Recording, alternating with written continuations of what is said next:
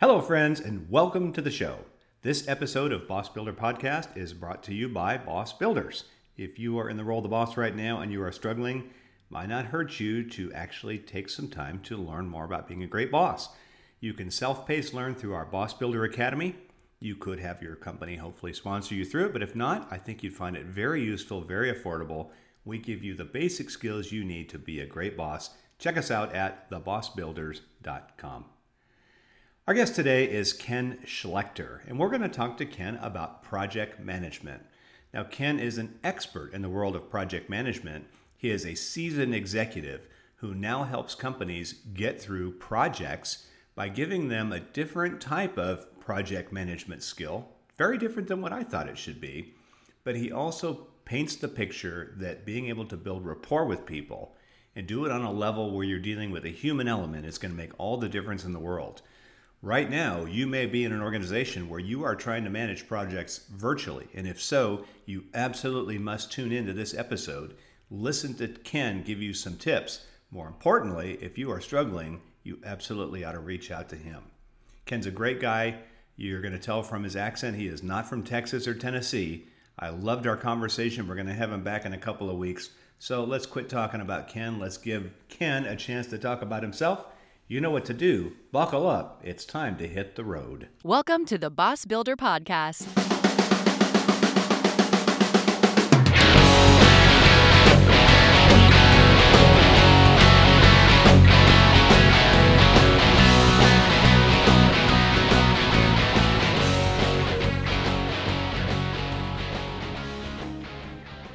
Yeah, I think I make mistakes pretty much every hour on the hour. So it's just it's just kind of how we do it. Yeah, but yeah. you know, it's interesting. You you know that every day is Saturday. I wonder if that's something that we ought to be doing now because essentially, like it seems to me, every day is either Monday or Saturday Yeah, because they're not that much different. You know. they're not. They're not. There's a lot of graying of the day. Someone someone turned to me the other day and told they thought it was Blur's Day. I thought that was very clever. Yeah, well, you know, unless you have a, a routine, you know, like our new routine has been Sunday morning, we get up early and go to Publix and do our shopping because that at that time most people are not up and around, and that's safer. So that's really how we mark a day. And you know, I try to come into this office every Monday through Friday because I have good internet and I can work. And and so Saturday I've said let's try to make Saturday like it used to be, where that's where we do yard because you know I've got eight acres to mow. So Yes, you do. um, that's a and that's a good um, podcast time too on the zero turn mower. It's about three hours, but you know that that becomes kind of like our routine. Is you know we kind of stick to that. What it looks like three or four months from now, I have no idea. I just uh, I think it's going to be interesting. We talked about this before. Yep. You know what is it going to be like when we all start to transition back to work? And I had a podcast yesterday. I'm going to drop it today with a colleague of mine, and you know I think she agrees too that people are going to come back to this probably with some significant emotional issues and they're going to drag it into work with them. And almost you know you could not take somebody and put them on a, a 30 day fast and then as soon as they break the fast you take them over to you know ryan's buffet and say just have at it. They would die right and, and i think it's almost going to be the same thing when you've been isolated from other humans for so many months you can't just say monday morning we're back for a full eight hour day people are going to start clawing each other's eyeballs out you know Oh, absolutely. I think there's a lot, a lot of things, and I think we're going to be talking about that on our, our next subject. Uh, Yeah, yeah. Actually, that's what we're going to talk about. Is the, Monday. Yeah, I is the- think I think yeah. a lot of and and I talk up. I I've been thinking a lot about mental health and emotions because um, that's I think that's going to be something that people we can't miss. well, I think it's another colleague of mine says, you know, empathy is so important, but she says, I think it was going to take more than empathy now because we can all, if we're honest, we can all empathize and say, yeah, I've been isolated too. I can see things from your perspective, but then it's compassion, right? You just now, okay, you know, we've all gone through this major suck fest of quarantine. Um, and so I'm going to give you a little bit more grace than maybe I would have done previously. And I think that's the only way we're going to survive this because people have the lines between home and work have blurred. Yeah. Um, you're, you, it's hilarious. So yesterday I come home and I, I told you my son and his girlfriend are staying with us. So he had a, he had another interview. He's already accepted a position, but this is one more he wants to kick the tires on. So I come walking in the house and he's in my office, my home office interviewing he walks out, and I look at him. He's got his suit jacket and a shirt and tie on, and he's got a pair of running shorts on and no shoes.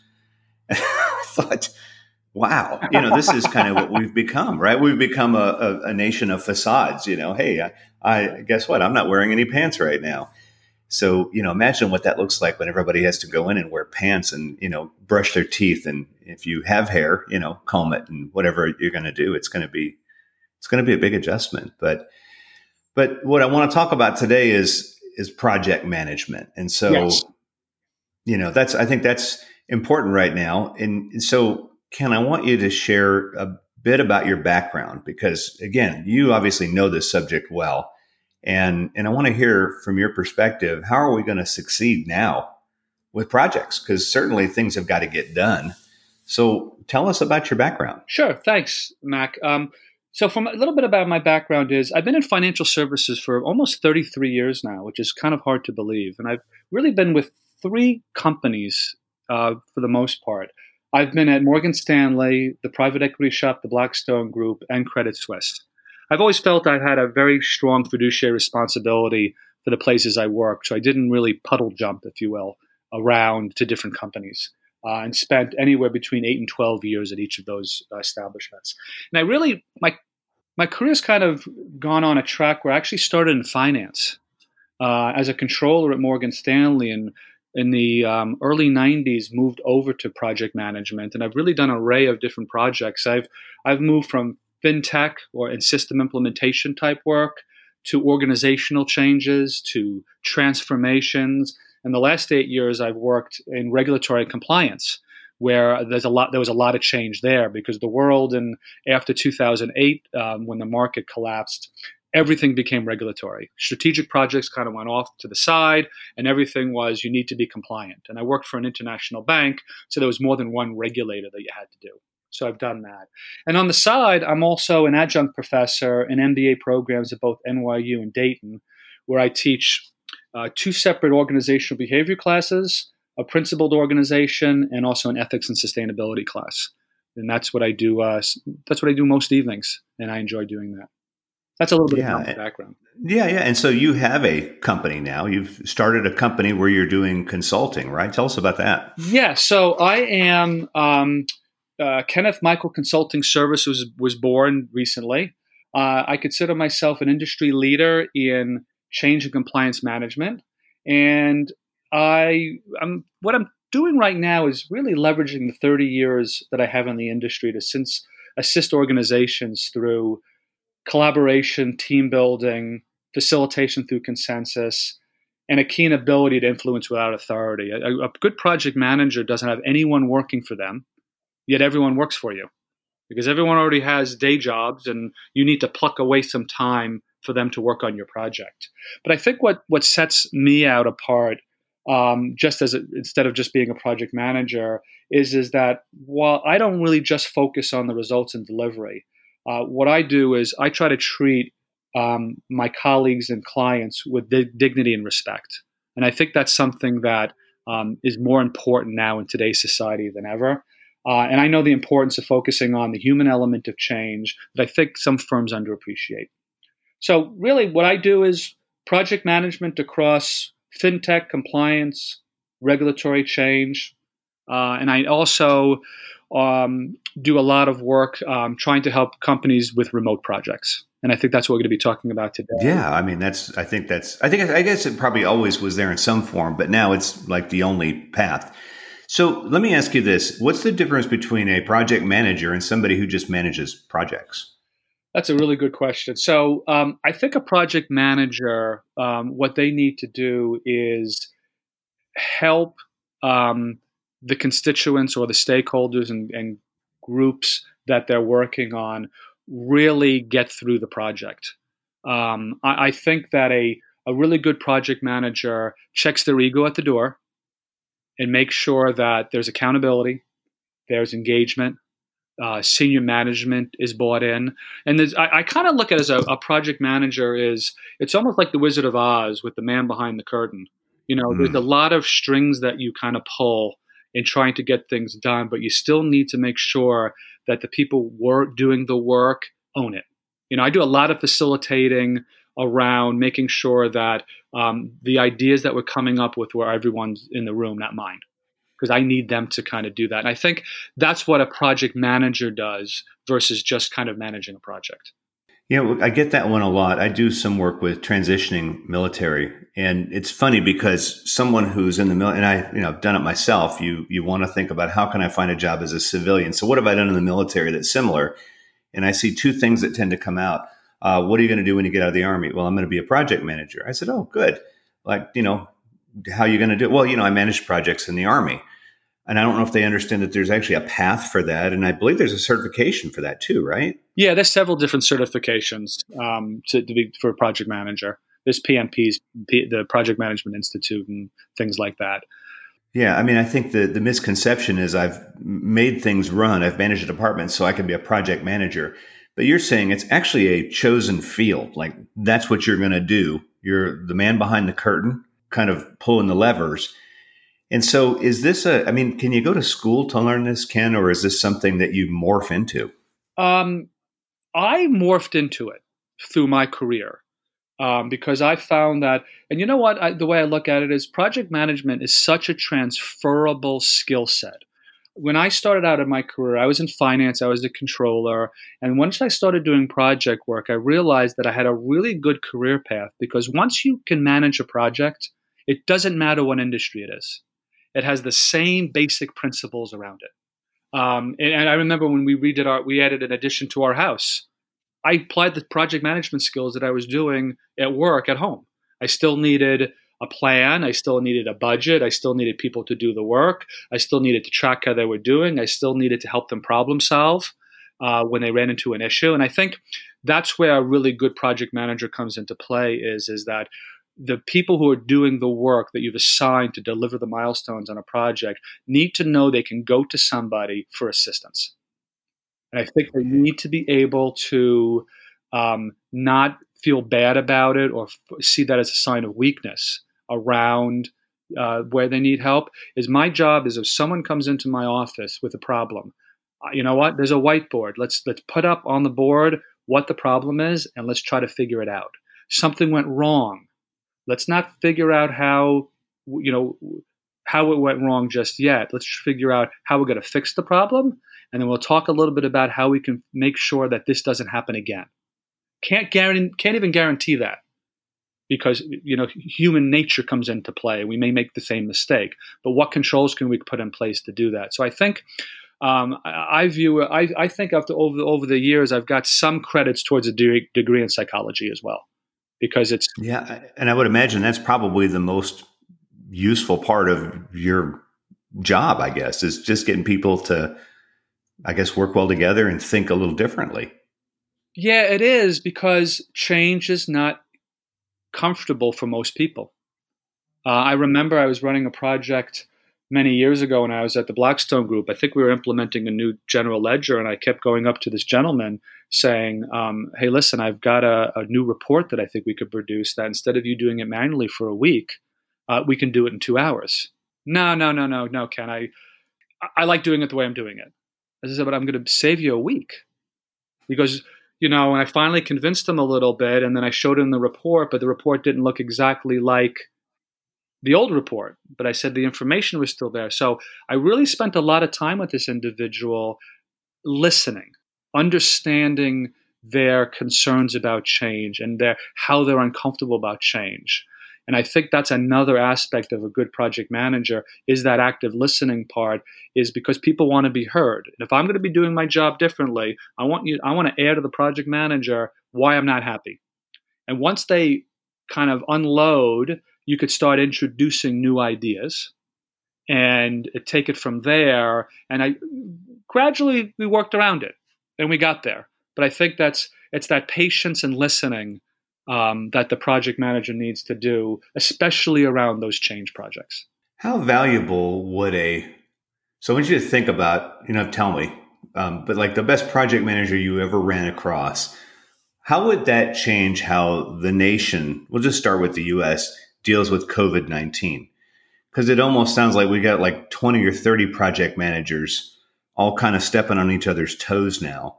I mean, could a project manager actually be useful in a crisis like this? You know, I do, and I, uh, uh, one of the things that I think about with a project is, is I never take a project unless I see that there's what I call a strong governance structure, and by that I mean is who are the senior people who are going to be really ultimately responsible for this and have own accountability and ownership.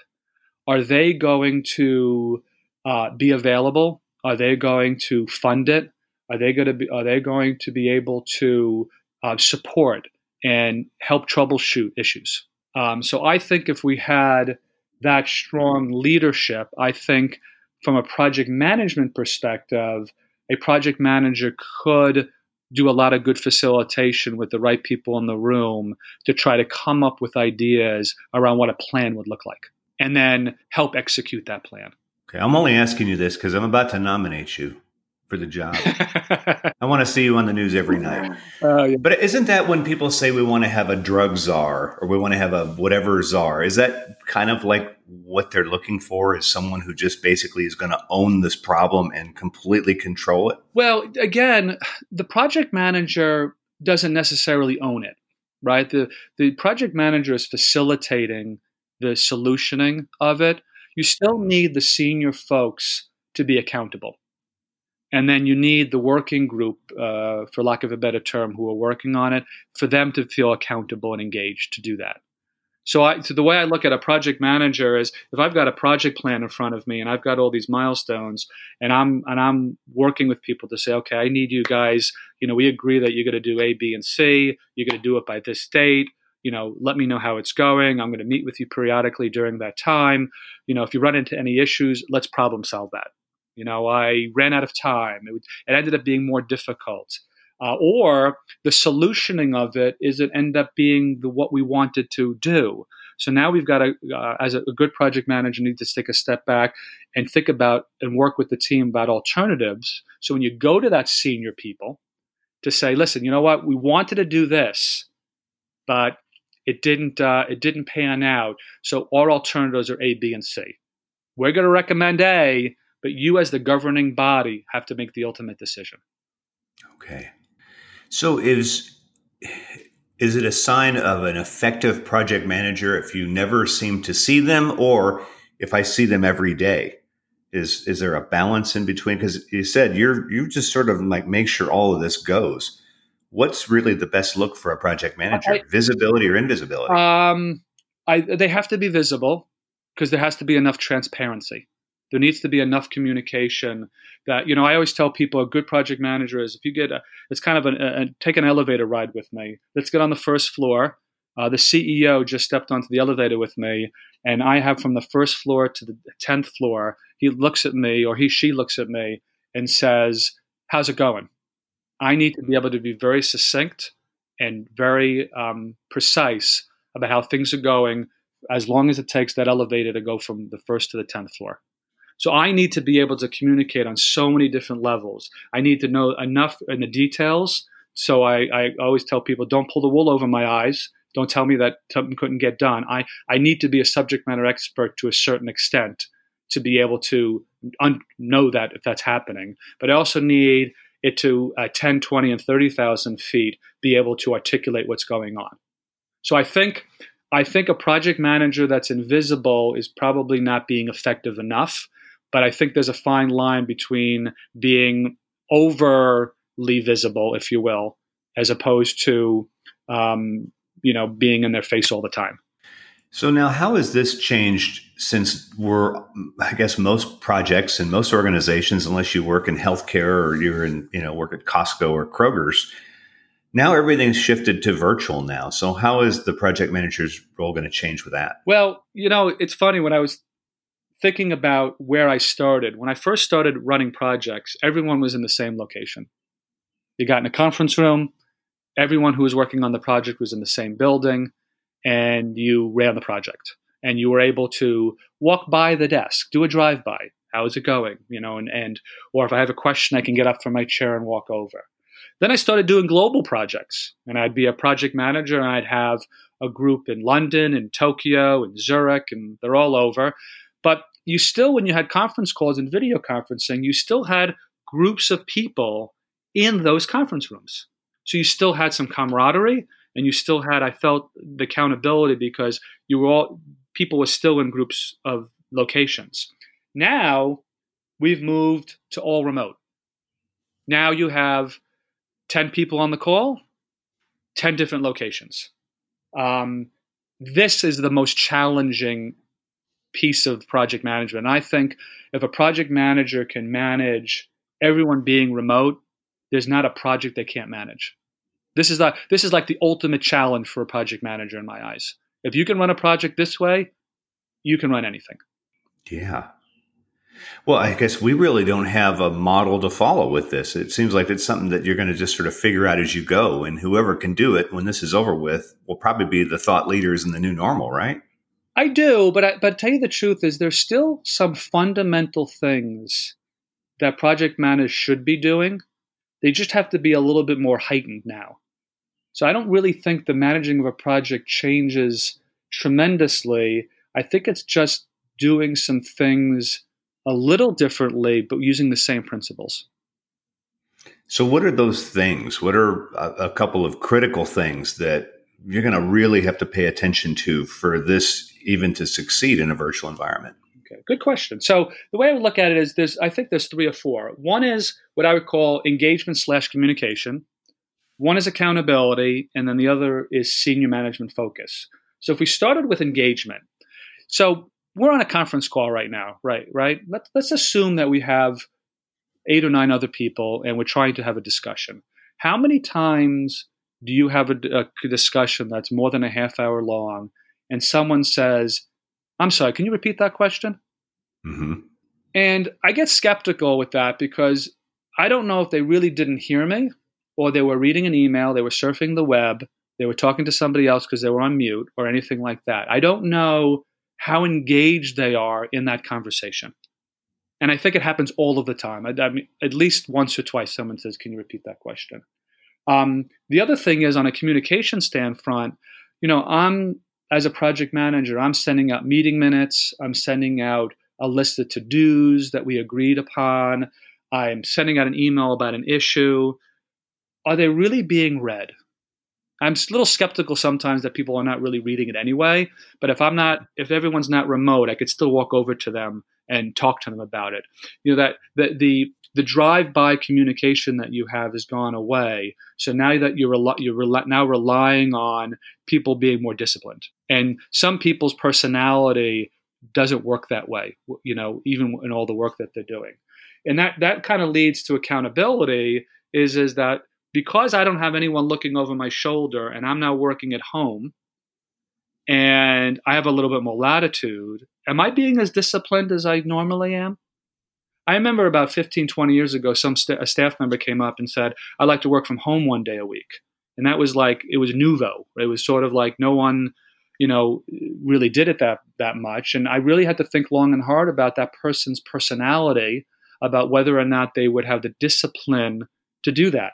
Now that everyone is, not everyone is going to be as disciplined as the most disciplined person. So I think staying on top of their work is a challenge. And then finally, the, the, the last challenge that I see is senior management. They are being pulled everywhere. And the last thing that they're going to want to do is sit in a steering committee or a key senior forum once a month or once a quarter um, you need to make sure that with all of this going on, is my project still being funded? Uh, are you still going to give me resources? I hear that they're they're cutting heads. Uh, my project team going. So I think a project manager needs to step back and make sure that senior management's committed. Because without a strong governance structure and that commitment from senior management, you're doomed to fail. I've seen very few projects um, get things done despite senior management. Mm. Well, this sounds like it's going to be a tough. This sounds like a tough battle, even when we're in a normal environment. So, when you get in this role, have you ever run across a time where you're like, "Man, I got no clue what I'm supposed to do next"? Have you ever been stumped by something? Oh, all all the time. That's natural. Look, no no project ever runs as smoothly as you want it to. Hmm. If you take a project plan on day one, and if it's let's say a six month project, take a look at the edits that you made to the project plan and look in retrospect when the project's done six months later. You have made a lot of adjustments. Things took longer. Uh, you couldn't figure something out. Um, someone, a resource got pulled. Some funding got pulled. So many things happen that um, you get stumped all the time. And I, I, I, view being stumped on a project as a challenge. You know, that's okay. where I like to, all right, guys, let's get in a room and let's figure this out together. And I, I'm also a big advocate where, uh, and I, it might sound a little um, over the top, but um, singularly, we're very bright, but together we could be brilliant. Mm-hmm. And I think there's, if you have, and you, and a good project manager also recognizes all of the talents on the team and leverages them to the best of their ability. So let's get the right people in the room, problem solve it. I don't have all the answers. In fact, the project manager usually doesn't have most of the answers, but they're getting the right people in the room to get to those answers. And I think that's that's that's important. So when you do this, I mean, are there a set of go-to tools or techniques that you use? I mean, I know there's project management what is it, the Gantt and the PERT and things like that. I mean, what are the go-to tools in the toolbox for you? Um, it's more personal type stuff. Okay. Um, it's again making sure that you're active listening, that you are hearing your the people on your project team. Um, it's making sure that you're you're gaining consensus, and I think the the key there is is is the word consensus in the classes that I teach at NYU and Dayton, I always ask people, please, can you guys tell me what you think consensus means? And someone will say, well, it's an agreement. And I said, no, not entirely. What consensus is, is that I'm agreeing to the solution that I can live with. I don't totally agree with it, but I can live with it. And I think there's a lot of flexibility and consensus building that a good project manager needs to do uh, in order to be successful. And I think that is what I would call an intangible in your toolbox. Because I think everybody, you know, I think most project managers, I could put a, I could put a Gantt chart together, I could put a project plan together, I can put assignments in, I can put dates, um, I could do all of that, and I could simply ask for an update from everybody once a week, and you're not going to do well. I think you really have to um, get to um, under the weeds a little bit and work closely with the people, feel that, encourage them, uh, kind of be a bit of a cheerleader, if you will, and, and, and encourage them to be successful and make sure that their senior management knows they're doing a good job. So when would be the best time to call you? So let's just say I am I've been tasked to um, at this building that I work out of. I, I am tasked to make sure that this is open for normal hours in the next 30 days and we have to get all these things done. So I've been given this job. So when should I call you?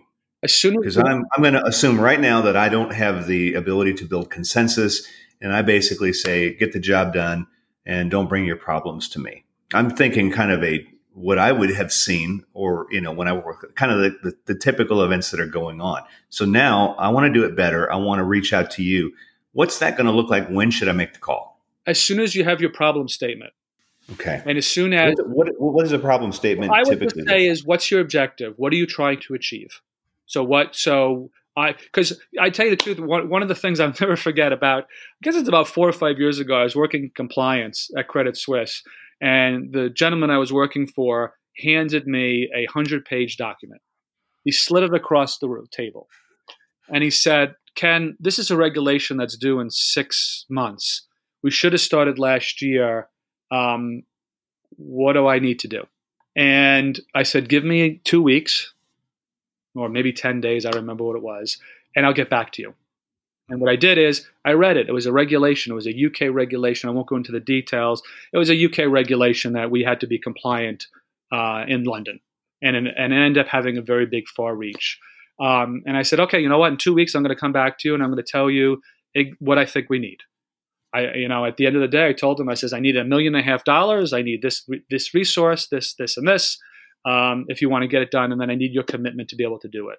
So if you are have a problem or something that you want to solve or to implement or to be compliant with, uh, or, or an organizational change that you want to do, as soon as you have an idea of what you want to do, that you feel that you've got senior management's buy in and you have funding for it, you call me up. And we start talking about um, what the objective is.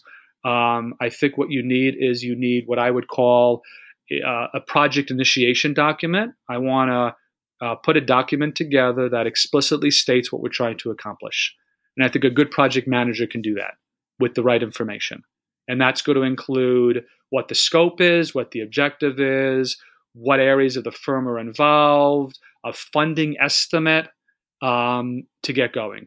And then what a project manager will do is saying, okay, if we're signing up, I'm now going to put put the governance structure together. Who are the senior people that are going to be my sponsors? I need to go meet with them. I need to sit down. I got to make sure that they're committed, that they have the money, the resources, etc., and build down from there then go across the organization and try to figure out who in the organization is needed for this project, an estimate of what their time commitments, and then go meet with their bosses to make sure that they commit the time. And you just kind of waterfall that until you get to a plan. Okay. So that's where I'm going to get the max benefit of someone like you then, right? You have that. The other the other thing that a good project manager will do that I've done in my career is can this project is off the rails. I need you to come in, parachute, and put it back on track. Hmm. So there's also troubleshooting. So I've been involved in some projects where they weren't going very well. And if you go back to the basics of project management 101, you'll usually find something that's not happening in that project. And you could go in, put it on the the tracks again and pass it back to the project manager. I've just taken projects over from there so it really depends. But, um, you know, because uh, in my career, I've also been a program manager, which is basically a group of projects under you. So you now you have a program manager may have four or five different projects with the project managers under each one, uh, and you're overseeing the whole thing. Um, and usually the projects are related, and that's why it's under a program because there's some codependencies there, or there's some integration points there. But um, that's where um, a someone could come in and kind of parachute in and try to get it back on track. So there's two different ways. That's a little bit more difficult because there's some unwinding you may have to do. And normally, if you parachute into a project because it's going, you're eventually going to deliver bad news to the sponsor, right? Because you're going to say, yeah. you know what, they've been telling you it's going to be due, uh, and it's going to be done in six weeks. I could tell you that's not going to happen. and I think where companies are right now in this realm of being remote is I think companies are doing a couple of things. One is they have to readjust their budgets, right? They're not making as much money as they, they used to. So now they're going to have to decide what projects stay and which projects go. That's number one. Number two is project managers probably don't, I, I think the way I see it is, don't have a lot of experience managing remotely. So the tr- projects may come off the rails a little bit, and the project manager, no fault to their own, may not realize it or may view it as a weakness of communicating that. So I think in the coming months, um, there's going to be a need for project managers from a remote standpoint to come in to do more of helping projects get fixed than starting new projects. Because if you think about it, we're in the middle of April already, or we're close to close to May, is companies are not going to probably have the budget to start new things anyway this year, right? They're going to want to just pick and choose what projects are being done now, and what can they fund, what can they wait, um, and there's that fine line between okay, I got regulatory stuff that if the regulator doesn't give us a uh, an extension, that's going to have to take precedence. So I think there's a lot of juggling by senior management right now and trying to figure out what projects they get to stay and go right now. Would you see one project as reintegration back into a physical environment from virtual? I mean, would that be considered a because I, th- I, would think you could make a problem. I, I, think it would have to be, and I think that's something that companies, and I think it's going to be industry specific. I think different industries are going to have different answers on how to do that. But I do think that companies right now should be thinking about what am I going to look like um, down the road when, when we start opening. I'm going to have some staff who are very used to working remotely and really like it. You're going to have some staff who like, I hate this. I can't wait to get back in the office, right? Um, but you're also going to have that balance of um, what do I really, what's my business model going to look like? Do I really want to still pay rent, uh, high New York City rent if I'm in New York? You know, is 85 to 90% efficient good enough for me that I can maintain this model and fine tune it? And then I think you also have to kind of talk about the emotional and mental health of your staff.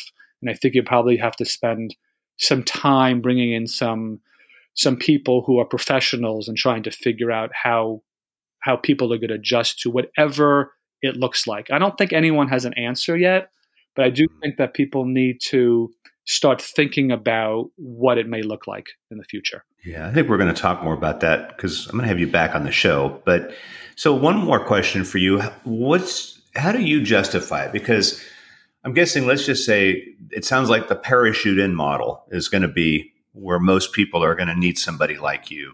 So, what is your response to someone that says, "Well, we can't really afford a guy like Ken"? Because I'm pretty sure you don't charge like what do you charge like 10 bucks an hour or yeah, something? I, I, I, try you know my son is making 14 bucks an hour barbecuing uh, at a local place during this place. I, I would so you might be charging a bit more I than that. at least 15 okay so so what is how would i justify it? Because i'm already um, off the my budget is probably you know completely off. How do you justify bringing in somebody like you then? Well, I think it's really important to figure out if this project is something that I need to get done as a company, right?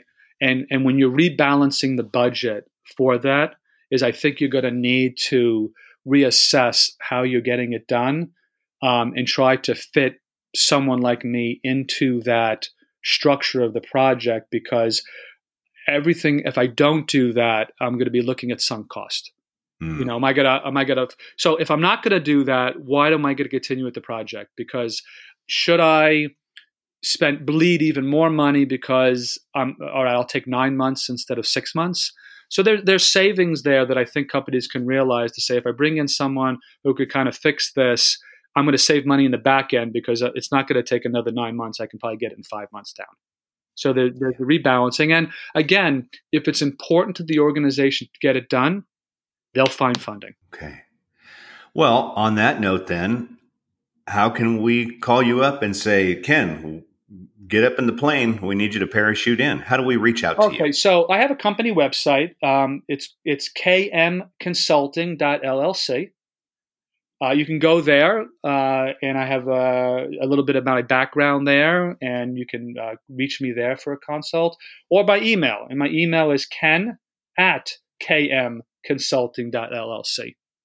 So if anybody you know needs some assistance and talk through it, and I think one of the things that I what I would like to offer up to people also is is not necessarily coming in to manage the project, but if you have project managers who you think may be struggling with working remote, I'd be happy based on with my teaching experience to coach those project managers in helping them get the project on on back on track.